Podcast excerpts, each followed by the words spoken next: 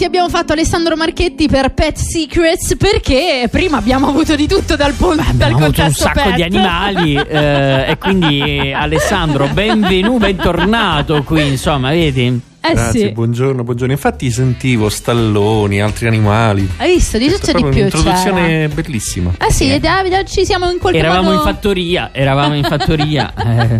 Ma poi questa volta devo dire che hanno voluto intervenire in tutti i modi possibili. Si sono sentiti cani e cavalli e di tutto. Insomma, ci siamo veramente fatti un viaggetto effettivamente in una fattoria. Oggi riprenderemo il discorso animali e cosa è più giusto fargli mangiare. Esatto, parleremo del cibo, diciamo, e sentiremo finalmente la nostra veterinaria nutrizionista che ci racconterà dettagliatamente cosa conviene fargli mangiare, cosa no, cosa mangiano veramente, eccetera. E certo, ok, lei si chiama Sara Pasqualitto e quindi nel corso della puntata a brevissimo la chiameremo e quindi ci eh, eh, faremo raccontare effettivamente cosa è bene fargli mangiare piuttosto che sì, piuttosto che no. Invece, come avete trascorso questa settimana? Ma tu hai pet in tutto ciò? Perché in effetti non te l'ho chiesto, ci sono effettivamente animali nella tua, nella tua casa? In questo momento no. Ok. Ne ho avuti, eh, soprattutto quando ero molto piccolo, e poi mi sono accontentato dei pet di- dei miei zii e dei miei nonni. Sì, perché forse questo è uno dei messaggi più importanti da dare ed è anche perché iniziamo ad essere in uno di quei periodi in cui si iniziano a fare i regali da questo punto di vista e poi l'estate fa succedere quello che non dovrebbe succedere mai. Gli animali sono bellissimi, ma sono eh, un comunque essere viventi innanzitutto e quindi ed è giusto che abbia eh, una cura, un'attenzione, perciò se vogliamo decidere di far inserire nella nostra vita un bellissimo animale domestico che sta bene a casa con noi, dobbiamo farlo con grande consapevolezza. Sì, infatti credo che questa mia scelta sia dovuta proprio al fatto che gli animali domestici che ho conosciuto vivevano in un ambiente loro, che era una fattoria Ah, oppure ok. comunque in aperta campagna. E quindi poi vederli costretti dentro casa non, non mi apparteneva, diciamo. Ho capito. Preferivo vederli liberi, sia gatti che cani ed altri animali da fattoria.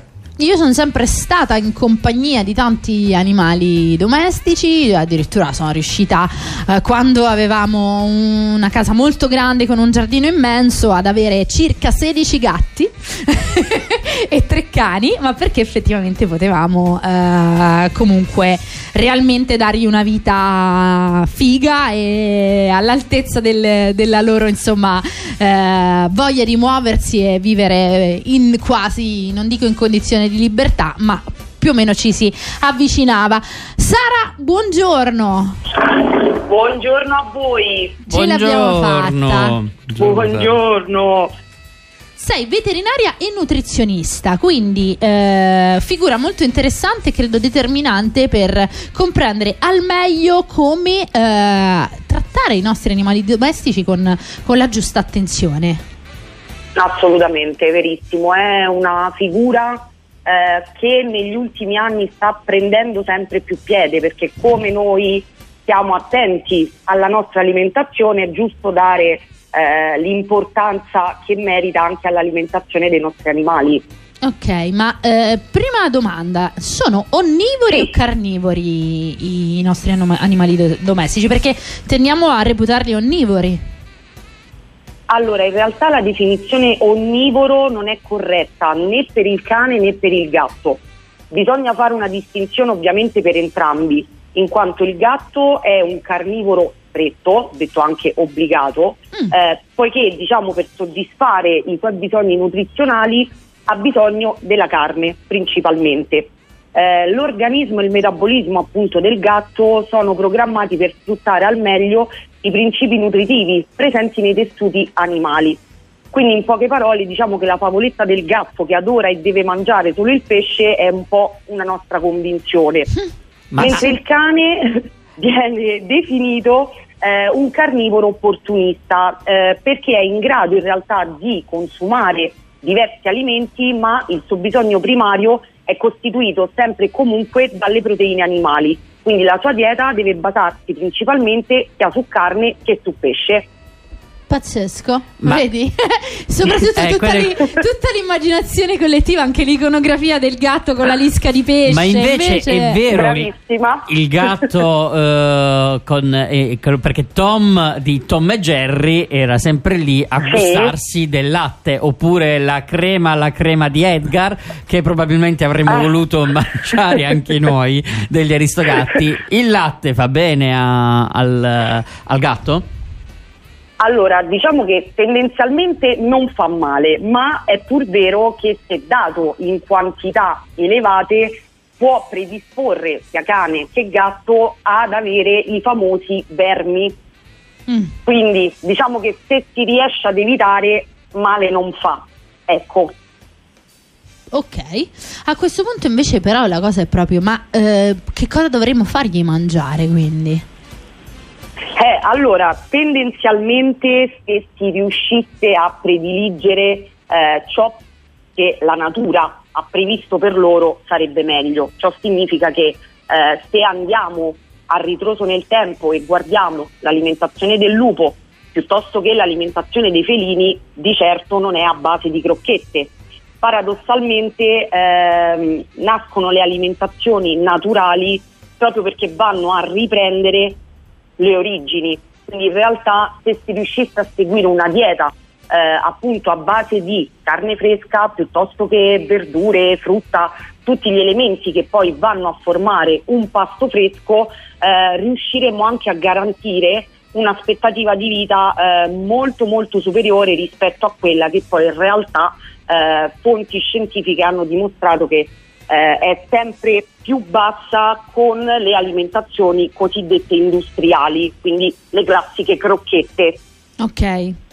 A questo punto, se possiamo, ti chiedo di attendere un secondo in Sì. linea, facciamo un piccolo break e Certo. torniamo con una domanda secondo me un pochino particolare e che è anche giusto fare visto che abbiamo la possibilità di chiedere a una persona che insomma realmente ci può dare la, la, diciamo, la risposta giusta. Piccolo break e torniamo davvero fra poco. Grazie intanto a Sara Pasqualitto. A fra poco. Radio Roma Capitale. È il momento di cambiare le finestre. Approfitta dell'eco bonus. Scopri in uno studio Finstral le tre qualità della finestra perfetta: bellezza, benessere e sostenibilità. Vivi le finestre in modo nuovo. Vieni da Zonta Infissi. Nel grande showroom potrai scegliere e provare la tua nuova finestra d'arredamento con installazione certificata IFT. Zonta Infissi. Tutto quello che cercavi. Via Appia Nuova 19 Ciampino 06 9300 173 zontainfissi.com Per la tua pubblicità chiamalo 06 43 999 300 06 43 999 300 o scrivi a pubblicità chiocciola radioromacapitale.it Tables turn now. Freedom is locked down.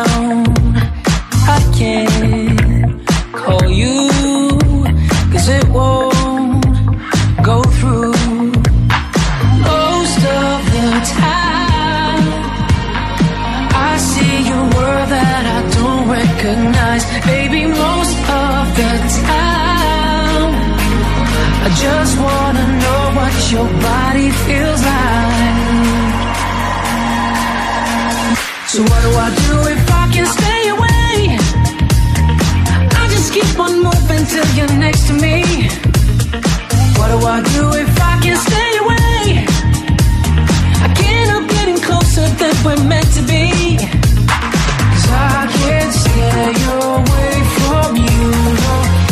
Can't stay away.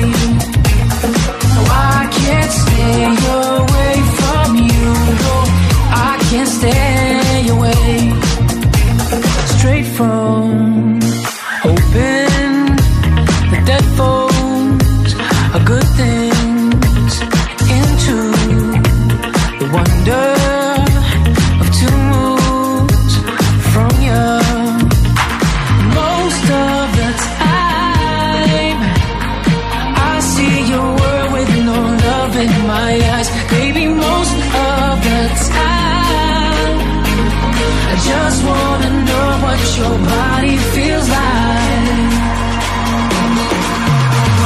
So what do I do if I can't stay away?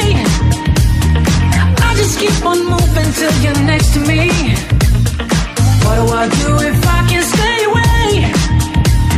I can't help getting closer than we're meant to be. 'Cause I can't stay away from you. No, I can't stay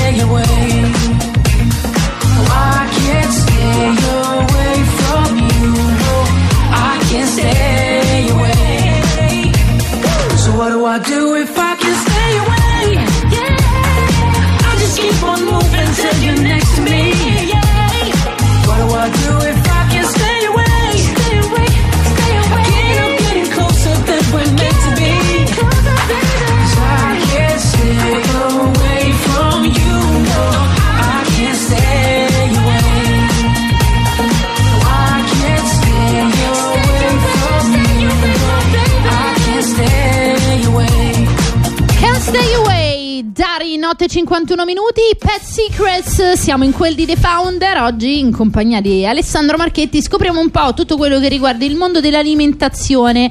C'è con noi Sara Pascolitto, lei è veterinaria nonché nutrizionista. Una domanda, la domanda particolare che volevo porti è questa, la dieta BARF. La diciamo dieta Sì. che prevede eh, la carne cruda. C'è un po' questo mito del fatto che mangiare carne cruda in qualche modo possa rendere più aggressivi i nostri animali domestici. È vero o non è vero? Allora, in realtà è una leggenda.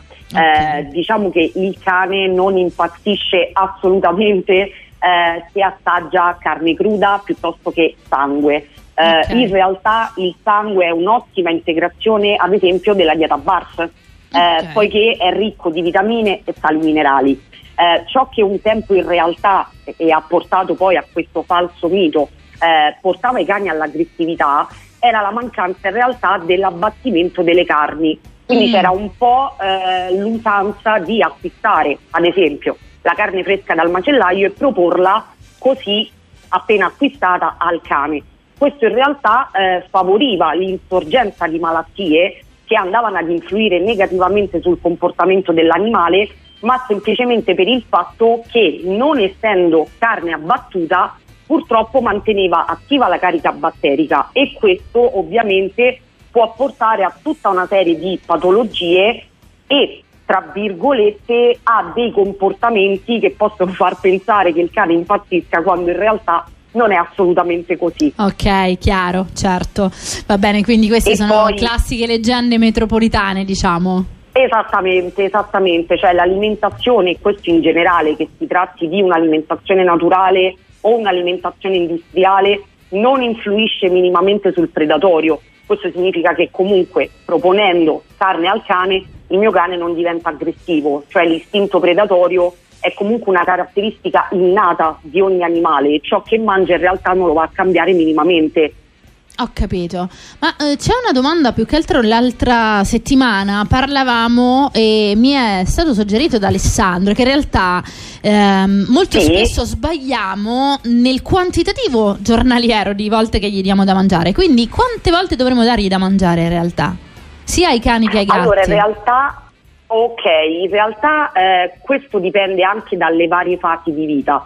Eh, partiamo dai cuccioli. Un cucciolo in realtà dovrebbe mangiare tra le 3 e le 4 volte al giorno, perché ovviamente ha bisogno di eh, mangiare molto più spesso, pur facendo magari anche passi più piccoli, però più volte al giorno. Sì, sto Diciamo pensando al che, mio Carlino eh, che quando era cucciolo veramente si scofanava qualsiasi cosa, ma nel giro di 20 secondi mi faceva rimanere Ottimo. allibita. ok. Ed è classico dei cuccioli in Eh, realtà. Eh, diciamo che poi cane e gatto raggiunta la fase adulta, eh, le volte in cui mangiano dipende anche da ciò che mangiano, Ok. cioè eh, un cane o un gatto che mangiano mh, cibo industriale, quindi che sia cibo umido, crocchette, eccetera, eh, tendenzialmente è bene che mangino due volte al giorno. Ok. Ehm, cani o gatti che invece comunque seguono un tipo di alimentazione naturale, eh, siccome parliamo di un tipo di dieta che è super leggera, quindi molto digeribile, è bene che facciano, passatemi il termine, due pasti principali divisi da una merendina. Chiamiamola così, quindi uno snack tra un pasto e l'altro, come Ok. i bambini. va bene, va bene. Allora, tutto, tutto molto chiaro. Ma ehm, c'è, c'è sempre questa differenza un po' fra eh, il cane che in qualche modo è carnivoro, però scusami, sì, sì, proprio il cane è carnivoro, Carnivoro, mentre? Sì, sì. eh, il gatto. s- come possiamo far capire che effettivamente tutto questo discorso del gatto che eh, deve avere una nutrizione che è ben diversa da quella che noi con- in qualche modo com- conosciamo, secondo me, perché anche come abbiamo raccontato prima, il discorso del gatto che, che mangia il pesce, in realtà non, non- non ha niente, non ha niente di, di, di veritiero, ecco. Allora, in realtà quello che io consiglio sempre è di fare una prova, cioè molto spesso siamo noi eh, a convincerci di determinate cose, ma è anche un po' il tipo di vita che si conduce oggi, no? Certo. Eh, basta fare la prova, si prende una crocchetta e si prende un pezzetto di carne o di Ok. pesce, quello Ok. che si preferisce. Ovviamente cani e gatti difficilmente avendo questa scelta andranno sulla crocchetta. Ok. Sicuramente andranno a prediligere no, il cibo fresco. Eh beh, Quindi in direi. realtà secondo me eh, più prova di questa mh, non esiste, nel senso che poi è l'unico modo per rendersi conto effettivamente di ciò che i nostri animali vanno a prediligere, semplicemente perché la natura eh, ha previsto che fossero così. Certo. Facciamo proprio l'ultima domanda che credo sia importante. Ci sono dei cibi che gli fanno veramente male? Cioè, la classica cosa che mi raccomando, il cioccolato assolutamente proibito per i cani, per gli animali in Bravissima. generale. Insomma, quali sono i cibi che, che proprio non devono essere dati agli animali? Allora, in realtà uno già l'hai menzionato tu eh, ed è il cioccolato, perché contenendo la teobromina eh, ed è contenuta anche nel caffè e nel tè, è assolutamente tossica. Mm. Quindi i sintomi sono legati praticamente a disturbi del sistema nervoso centrale, quindi in Ah. realtà parliamo di potenziali danni gravissimi. Eh, tra gli altri cibi troviamo ad esempio le noci di macadamia, ehm, i lieviti, la cipolla, il porro, l'erba cipollina, eh, abbiamo ad esempio funghi e uva che sono deleteri. Eh, poco spesso in realtà menzionato, ma super tossico, sono eh, è l'oxilitolo in realtà e i dolcificanti in generale. Ok, ma ehm, eh, questo è importante. Ora, va bene, mi sembra assolutamente ovvio, però lo facciamo per scrupolo. Cose piccanti? Peperoncino. Eh, eh, no, il peperoncino in realtà non gli porta scompensi Ok, vedi. eh, come il cioccolato, eccetera. Ovvio che eh, Cioè, ma non è di è meglio non somministrarlo. Esatto. Ok, Cioè, ok, Se bene. riusciamo ad evitare è meglio. è, è un po' come il limone. Cioè il limone non gli fa danni, però in realtà se noi andiamo a, a premere il limone vediamo delle facce allucinanti e quindi se riuscissimo ad evitare sarebbe meglio. Bene, così mi sono tolta tutti i dubbi possibili e immaginabili e anche ho appreso delle cose, per esempio chi l'avrebbe immaginato cipolla, ma non... non L'erba Mm, cipollina. Sì, non l'avrei, non l'avrei mai immaginato, ma è vero che l'erba gatta li fa impazzire proprio, cioè ha questo nome perché realmente il Sì, gatto ne va adorano. matto? Assolutamente e in realtà ormai tutti i negozi d'animali, eh, non so se ci avete fatto caso, sono pieni di questa erba gatta. Eh sì, eh sì, Eh, perché in realtà il gatto eh, ha un po' diciamo il vizietto di andarsi a prendere eh, l'immaginabile purché abbia la forma di un filo. Ah. Molto spesso eh, anche addirittura i fili dei secchi della spazzatura, dei sacchi. Fantastico, pazzesco. Quindi in realtà, oltre a farli bene, gli consente anche di masticare. Ok, ok, quindi è cosa buona e giusta. In realtà avrei tante altre domande, probabilmente le rigirerò ad Alessandro, una che non posso farti perché abbiamo veramente 20 secondi per salutarci e- ed è se è vero che i conigli non possono mangiare le banane, se no diventano dei pazzi psicopatici dipendenti dalle banane. Rispondiamo la prossima volta. Quindi grazie mille a Sara Pasqualitto, eh, nutrizionista e veterinaria. Grazie Sara, ciao. Ciao Sara, ciao. Grazie a voi, buona giornata. Ciao. Ciao Ale, niente, dobbiamo salutarci al volo perché il tempo proprio fu- fu- fu- fu- fu- è volato, è stato incantevole, mi sono tolto un sacco di dubbi. La prossima volta parleremo invece della storia dei gatti. Oh, dai, figo, la storia dei gatti mi piace. Appuntamento a giovedì prossimo con la rubrica. Con te, appuntamento a domani. Mi raccomando, andate a spulciare il sito di Mapa